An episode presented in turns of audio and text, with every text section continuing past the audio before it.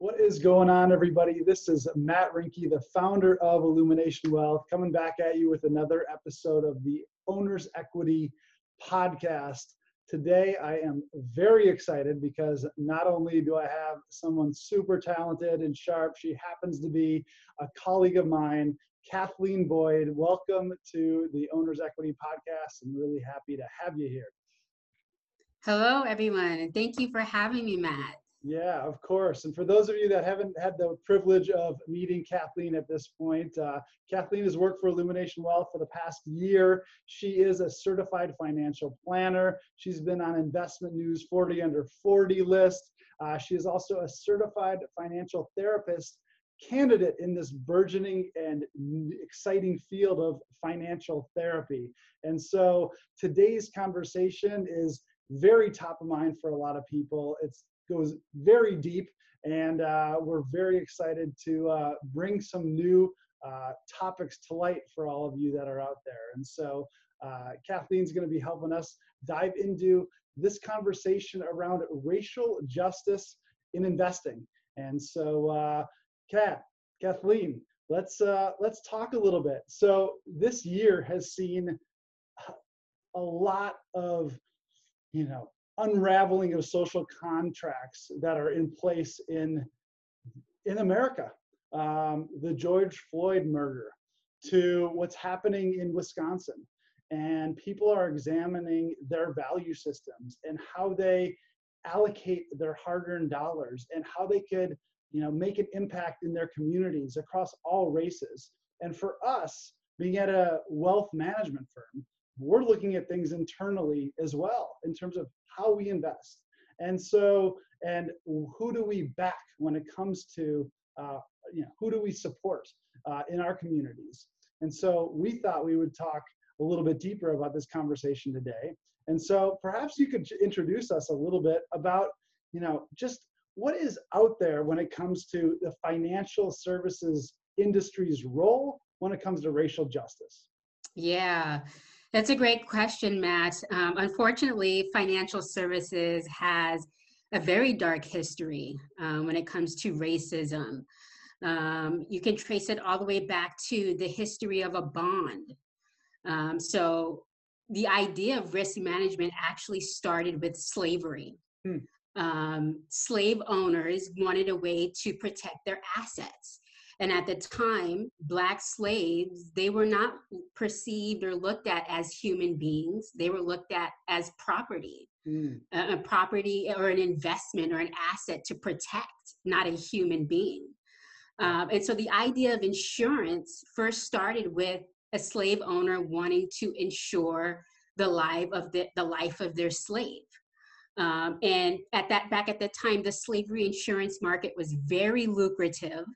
Um, and it basically involved how insurance works now is the slave owner would pay a premium on that slave.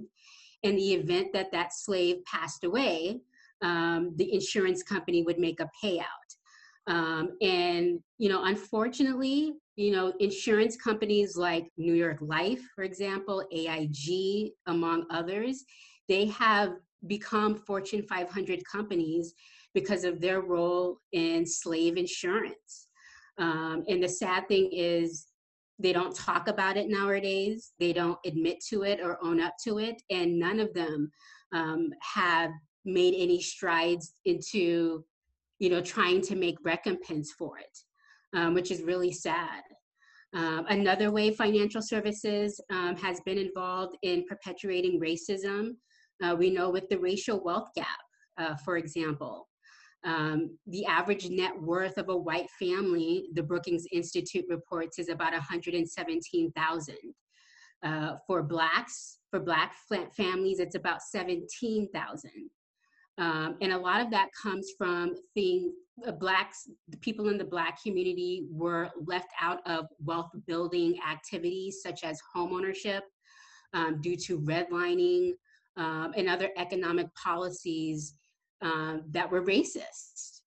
Yeah. Um, so yeah, financial services plays a huge role um, in what we're seeing play out today.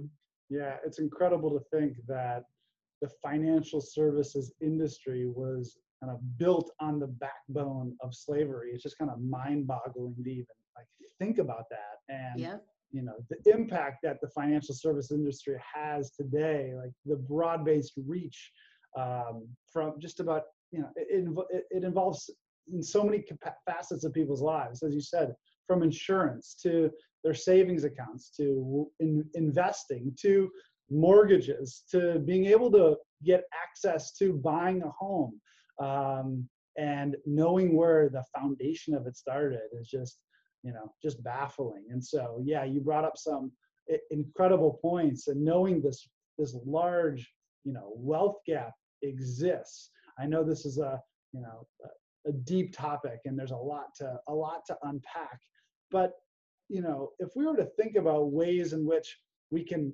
move the needle when it comes to addressing this racial uh, injustice uh, in the financial services industry. Do you feel like it, it, it starts at, with a certain type of company? Does it start at the insurance companies? Does it start internally at Illumination Wealth? Does it start? How does making this difference, you know, start to bring racial justice in financial services? Yeah, I think it starts with everyone. Um, it starts with local governments, it starts with state, federal governments, it starts with companies, it starts with the individual person. Um, and I actually, I'm really interested in some of the moves the state of California is making. Um, I don't know if you heard about this, Matt, but last weekend, um, the state Senate voted on a piece of legislation um, that would allow uh, that would basically form a committee uh, to explore reparations for California residents um, who are descendants of slaves. And one of the ways they're going to determine that is they're going to tap life insurance companies. Mm, Um, they're going to have them research their ledgers and find all of the past slave policies that they sold. So uh, one way to you know hold these life insurance companies um, accountable for what they've done, which I think is a really great start. Um, and so yeah, I'm a big proponent of reparations. I think you know because slavery had such a huge economic impact on Black people's ability to build wealth. I think it only makes sense that there's some kind of financial recompense for that. Um, I think another way that we can move towards justice and equality, it starts in the workplace um, as well. In you know, looking at companies' diversity inclusion policies um, and who they're hiring, um, and not just who you're hiring, but are you creating environments where people of color within your firm can succeed? Uh, are you paying them well? Are you paying them equally? Um, and then it also begins with the individual person. Um, we all have blind spots, as I like to call it. I know that everyone would like to think that they are not racist, but the fact of the matter is, we all grew up in a racist society. Um, racism is baked in the fabric of our world today, whether we know that or not, whether we're conscious or not conscious of it. And we've been socialized to think certain things even before we were born or even thought of. mm. Um, and so understanding how that affects you today, um, I think is critical. Yeah, absolutely. And you, you mentioned, you know, diversity and inclusion at, in the financial services industry and just at, in companies at large, making sure it's there. I don't know if you you are aware of this. Uh, I just thought I would ask: you, is is people are people of color more underrepresented in financial services industries than they are on average? Uh, do you know that? Uh, Have any knowledge around that? Um, I don't have any specific statistics for the financial services industry. I know that we are underrepresented. Yeah. When it comes to CFP, certified financial planners, for example, For sure. I do know the statistics on that, and I believe Black and Brown CFPs represent a total of 4.5% of total CFPs in the US, wow. which is not a lot, no. which it's not a lot at all.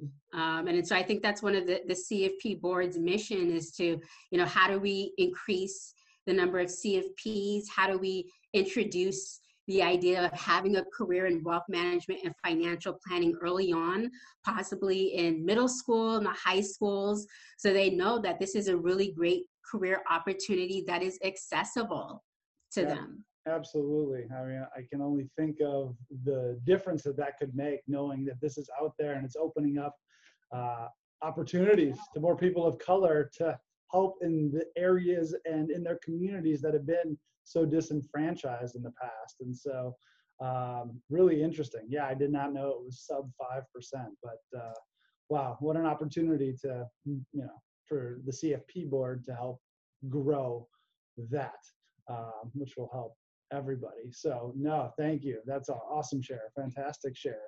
And so, you know, as we, as a, you know, financial planning firm, investments is a big part of the conversation. Investing is an important part of people's financial lives to help people reach their goals. And over the years, investing, people have started to think more about how do we invest in alignment with our values. And so, over the last, I would call it decade, there's been a push towards ESG investing or socially responsible investing. Uh, ESG meaning like environmentally, socially responsible, you know, governance related investments. And so, you know, Kathleen, can you share a little bit about what those investments are uh, so people can kind of know, hey, these are some of the opportunities to invest alongside of perhaps my values? Yeah, absolutely. So ESG, as you mentioned, is an app for environmental, social, and governance. Um, and it's a way to invest for people who are more socially justice minded that allows you to screen out companies um, that aren't adhering to the ESG guidelines. So, for example, with the E part of ESG, environmental, um, you would be looking for the fund manager would be looking for companies specifically who are all about you know climate change policies um, about reducing their carbon f- footprint and carbon intensity um, and things like that for the social part the s part of esg um, you would look for companies that um, basically are, for example, treating their employees well, mm-hmm. uh, that have high employee engagement and low employee turnover. Um, they've got firm sexual harassment prevention policies in place, um, and they're huge proponents of diversity and inclusion. Yeah. And then the G part of ESG, which is corporate governance, that relates to the board of directors and company oversight, um, as well as shareholder friendly, um, management centric attitudes. Um, how many women do you have on your corporate board? Um, how diverse is your management team? Um, things like proxy access and such. Yeah, for sure. No, it's a, a great, great background. And so with this ESG investing, people are able to eliminate the you know the companies that are not friendly to those causes that are not environmentally friendly that might be an oil company or it might be a tobacco company um, from their investment portfolios and so that their money can be backing companies that you know that might be doing good for the greater good of the planet and the population and uh, and so you know we've seen kind of a a burgeoning of investment companies that are following ESG principles, that are rating uh, investment funds and how they're performing, rating companies in terms of you know how they're upholding ESG you know metrics and values. And so as we talk about you know you know racial justice, this seems to be it, it seems it's a it's a new topic for people when it comes to investing just due to what's gone on over the past you know this year in particular. And so it's a little bit different than esg investing. And so but it's also you know given rise to a new not a new asset class per se but a new way to invest. And so can you share a little bit about what investing for racial justice would look like absolutely so i'm really excited about this racial justice investing has been sort of a relatively new concept that's just burgeoning. Um, and um, there's one major player in our field working on this. Her name is Rachel Robasciotti. and she's a fellow advisor who has her own firm in San Francisco. Um, and she's built this investment strategy that focuses on four intersectional issues, and that's racial justice, um, gender justice, economic justice, and climate justice. Mm. And so, just digging a little deeper into what that really means with these four issues. So, racial justice, for example, that means um, she's looking at companies who, she, and she's screening out companies that, for example, are involved in um, funding private prisons. Um, Wells Fargo, for example, would be you know a company that would be screened out because they are notorious for providing money to corporations like Geo Group and other private prisons, and which from an ethical standpoint is terrible because the profit incentive alignment is just terrible when you think about it. Yep. So she screens those type of companies out. She's screening for-profit colleges, um, which are notorious for targeting low-income people of color, um, saddling them with high student loan debt, promising them high-paying jobs. Um, when the federal government has investigated these institutions and found that um, black people black and brown people are being saddled with debt but they're not necessarily coming out uh, graduating out of these schools with good paying jobs mm. um, other things prison labor money bail movement um, territories that has to do with um, the conflict between the israelis and the palestinian people um, and the decades long conflict about um, the and the Israeli military taking over or occupying land that was part of the Palestinian people. And so the fund would screen out companies who were operating in those occupied territories. So that would be companies like Airbnb or um, um, other like travel agencies. Sure. Uh, so, uh, so other screenings, gender justice, so looking for companies that don't offer equal opportunity employment for women. They don't have strong sexual harassment policies. Mm. Um, they don't have LGBTQ equal employment opportunities. Yep. And then there's economic justice. So screening out the companies that are involved in predatory lending, like payday loans and subprime lending, um, companies profiting off of human slavery and child labor, mm. um, companies that aren't protecting workers and their rights. And then climate justice, which is kind of similar to what ESG is doing in the E part. So looking at companies that, you know, are polluting, screening them out, um, companies that are, you know, participating in fossil fuels, carbon emissions, um, and all of that. Interesting. Yeah. Yeah. A lot, a, a lot of new things that people have the opportunity to consider when they're investing. And so I know this company that you mentioned kind of fo- focuses on that.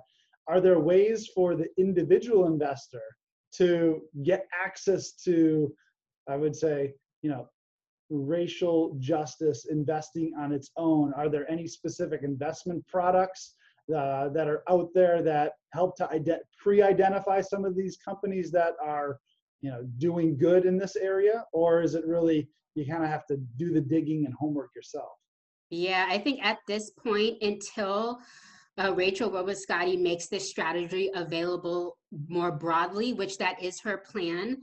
Um, the options out there are minimal and it requires you to do your own research and analysis. There are ESG funds that kind of do some of this, but the issue with the ESG funds is a lot of them are index funds. Mm-hmm. And their primary goal is to hug an index to make sure they're following that index as much as possible, but they're sprinkling ESG on the top. Uh, and so when your when your goal is to hug an index, that means inherently you're going to have some of those problematic companies mixed in. So the question is, is it a true ESG fund right. if it's an index fund? Yeah. It's questionable. Yeah. Yeah. Doesn't really feel like it if that's no. If that's the case. Yeah. Yeah. For sure. For sure. And so when you think about you know, from your own knowledge and, and research, are there any companies that are very, you know, are there any companies that stand out to you in the public markets that are very, you know, strong advocates for racial justice? Uh, that are, hey, these companies really, you know, they're leaders in the industry when it comes to racial justice, and they happen to be public companies with stocks that people could go off and look up and research. Mm-hmm. Yeah, great question. Um, I mean, off the top of my head, I know that there are a lot of companies claiming to be, you know, social justice warriors and all about racial equity. Yep. Um, I'm refraining from promoting any particular company until I start seeing some progress because we have a lot of companies out there right now who are putting out these statements saying Black Lives Matter and you know we support our Black employees, yada yada yada. But a lot of these companies, when you look at the racial composition of their firms, it's extremely lacking. They don't have a lot of diversity and especially when it comes to management and executive leadership.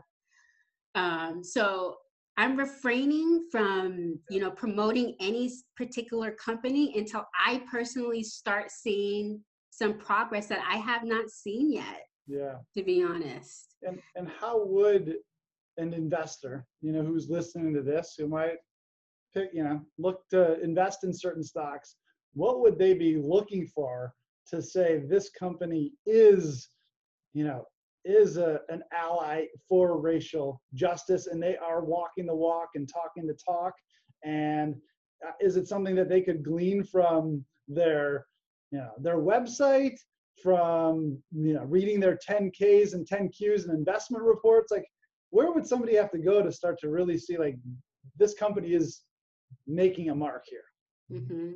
You can certainly go to their website and look at the racial composition of their employees. Mm-hmm. Are they talking about Black Lives Matter, yet 90% of their employees are white? Right. That's questionable. Um, I'd also look at their executive leadership. If that's not diverse, that's that's a problem. Mm-hmm. Um, I would also look at, you know, their customer base and how they market. Um, if they're not marketing to diverse communities, you know, that's also an issue. Yep, certainly, certainly. Yeah. So there are ways that, you know, anybody could really do their own scuttlebutt research and, and figure out where they stand and, and, and you know, moving beyond just the talk uh, to help figure that out. Absolutely. No, that's, uh, yeah, I, I appreciate, I appreciate hearing that. And so, you know, if you were to be, you know, giving, you know, to be going onto the, onto this onto this journey. Where do you think the opportunity stands for investors um, when it comes to racial justice investing, ESG investing? Is it, you know, people should be doing their own homework on individual companies or following the lead of some of these key firms like Robasciotti and other ESG firms? Do you think, you know, individuals are better off you know, going tackling it themselves or looking to their advisors for this type of support? Yeah, it dep- it all depends on the type of person. And I do want to give respect to those who are the do-it-yourselfers. Yeah. They just like and prefer to invest on their own.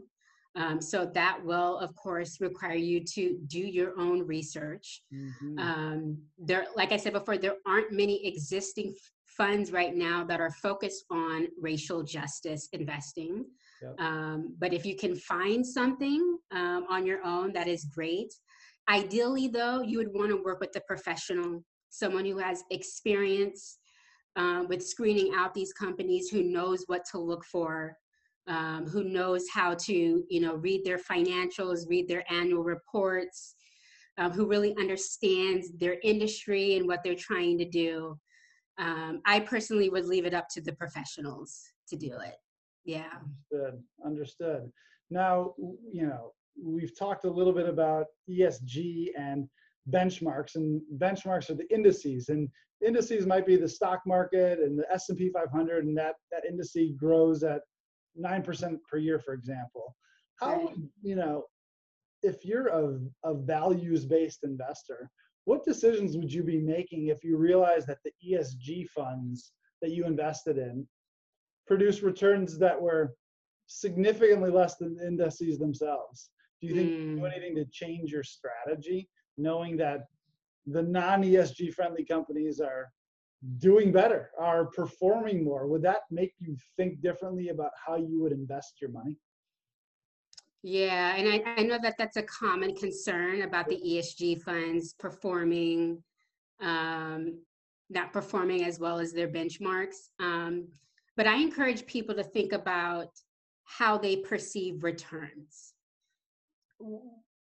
How do you define a return? From an investment standpoint, is did my money grow more than what I contributed to it, right? Um, from an ESG perspective, from a social justice perspective, from a racial justice perspective, I personally look at returns as also wanting to live in a better, safe, just world. And so I personally may be willing to give up some of that financial or investment return in order to live in a better world.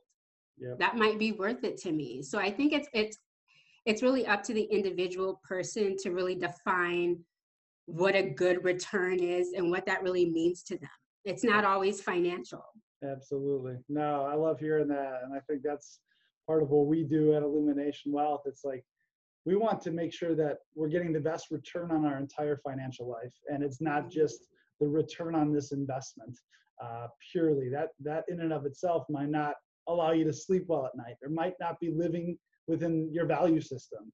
And so, how do we make sure that everything is tied together and the returns that we are getting help fulfill all of those things that matter most in our lives? So, yeah, I appreciate how you articulated that and think about that. And I don't know whether ESG funds are outperforming or underperforming, but I do think that you know at some at some point like maybe they maybe they're performing better and then hopefully over time that those companies that are doing good have the ability to do better than the companies that aren't doing good for the world and for you know humanity as a whole. And hopefully the profitability and the returns start to move in that direction because i think that's what we all need. And uh, what will be better for everyone uh, is to see that just that happening. So uh, that's great. And so you mentioned a few few you know a few different companies.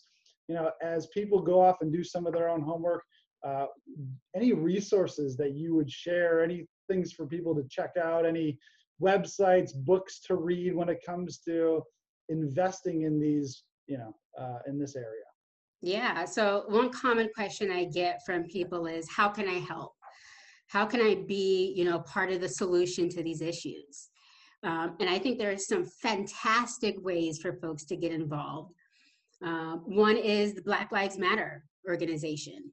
Um, now I know like some of the more white right wing conservative media groups say that Black Lives Matter claim that they're a terrorist organization. Um, I personally know for a fact that they're not because I've been involved with the San Diego chapter of Black Lives Matter. And they're basically it's a it's a movement that was started by black women to advocate for nonviolent civil disobedience and protests against incidents of police brutality um, and racially motivated violence against Black people. There are 16 chapters across the US, including here in San Diego, as I mentioned before. They organize protests, rallies, calls of actions, policies demand. Um, so definitely you can Google Black Lives Matter, see if you can find a chapter in your local area and ask how you can get involved. They're always looking for help, they're always looking for money and support. And I think that's a really great place to start. Uh, another organization is Color of Change. If you watch CNN, you know who Van Jones is. He is co founder of Color of Change, which is a progressive nonprofit organization focused on civil rights advocacy here in the US. They're always looking for volunteers, for financial support. Um, Campaign Zero is another nonprofit organization that is focused on research based policy solutions to end police brutality here in America. I highly recommend going on that site. There's also the National Bail Fund Network, and that's made up of over 60 community bail and bond funds across the country. that provide money, bail funds to free people who are protesting, who are fighting against abolishing the police and abolishing the money bail system. Um, I would also recommend checking out the Marsha P. Johnson Institute. Uh, for those who don't know who Marsha P. Johnson was, she was a very prominent Black transgender um, activist in the 60s and 70s. Um, and her institute is basically a nonprofit organization that does organizing, advocating um, to help heal the and help heal the Black communities because I don't know if you've heard of this saying, but they say that nobody is free until Black trans women are free. And that's because often Black transgender women are treated the worst out of everyone. Mm. So if you can help support Black trans women, um, you're you, are you are supporting everyone. And then the last organization I would say is um, called Support Black Owned SBO.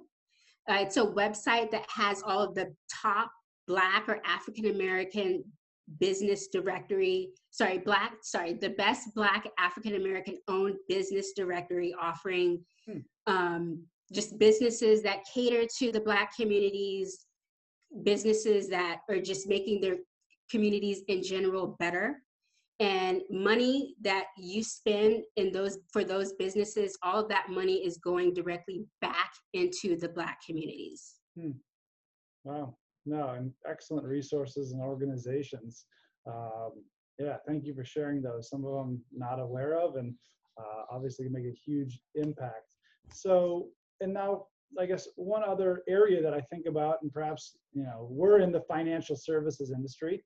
Are there any organizations that support, you know, financial literacy, um, economic independence uh, that you know people could get involved in, or other financial service firms, you know, stand behind uh, as well? Uh, are you aware of any?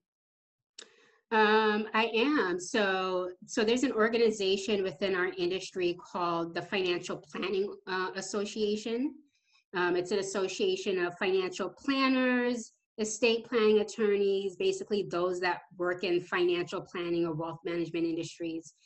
Um, and they have different chapters across um, the US. And each chapter typically organizes their own, you know, pro bono financial planning day, um, either a pro bono financial planning day event or um, they work with either companies that are organizing their own financial planning day. Um, so that is really strictly for financial planners mm-hmm. that want to get involved doing that work. Um, your question is if someone's a non-financial planner if they want to yeah. get involved in yeah, financial literacy yeah exactly yeah yeah so i know here in san diego there's a financial literacy organization i forgot the name of it it's.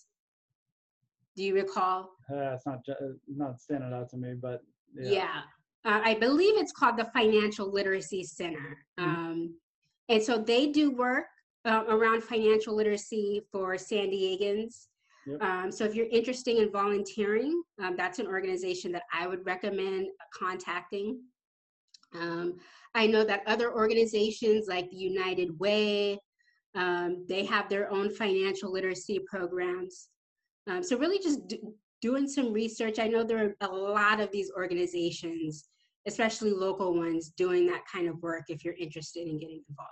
Yeah, absolutely. No, well, Kathleen, uh, thank you for the very powerful shares on this extremely important and timely topic. I know that we'll have more to discuss as we continue to grow as a company, as an industry, and I'd love to keep this conversation going with you uh, as we move forward. Looking forward to it as well. Thank you. And where can people contact you? How can they get a hold of you, Kathleen? Definitely send me an email. Uh, my email address is kathleen at illuminationwealth.com, or you can call the office anytime, ask for me, um, and happy to have a conversation with those who are interested. Wonderful, wonderful. Well, yeah, thank you again. Appreciate the dialogue, pushing us always and all of us to grow. And uh, yeah, look forward to doing it again soon. Have a great day. Sounds good. Thank you. Thank you.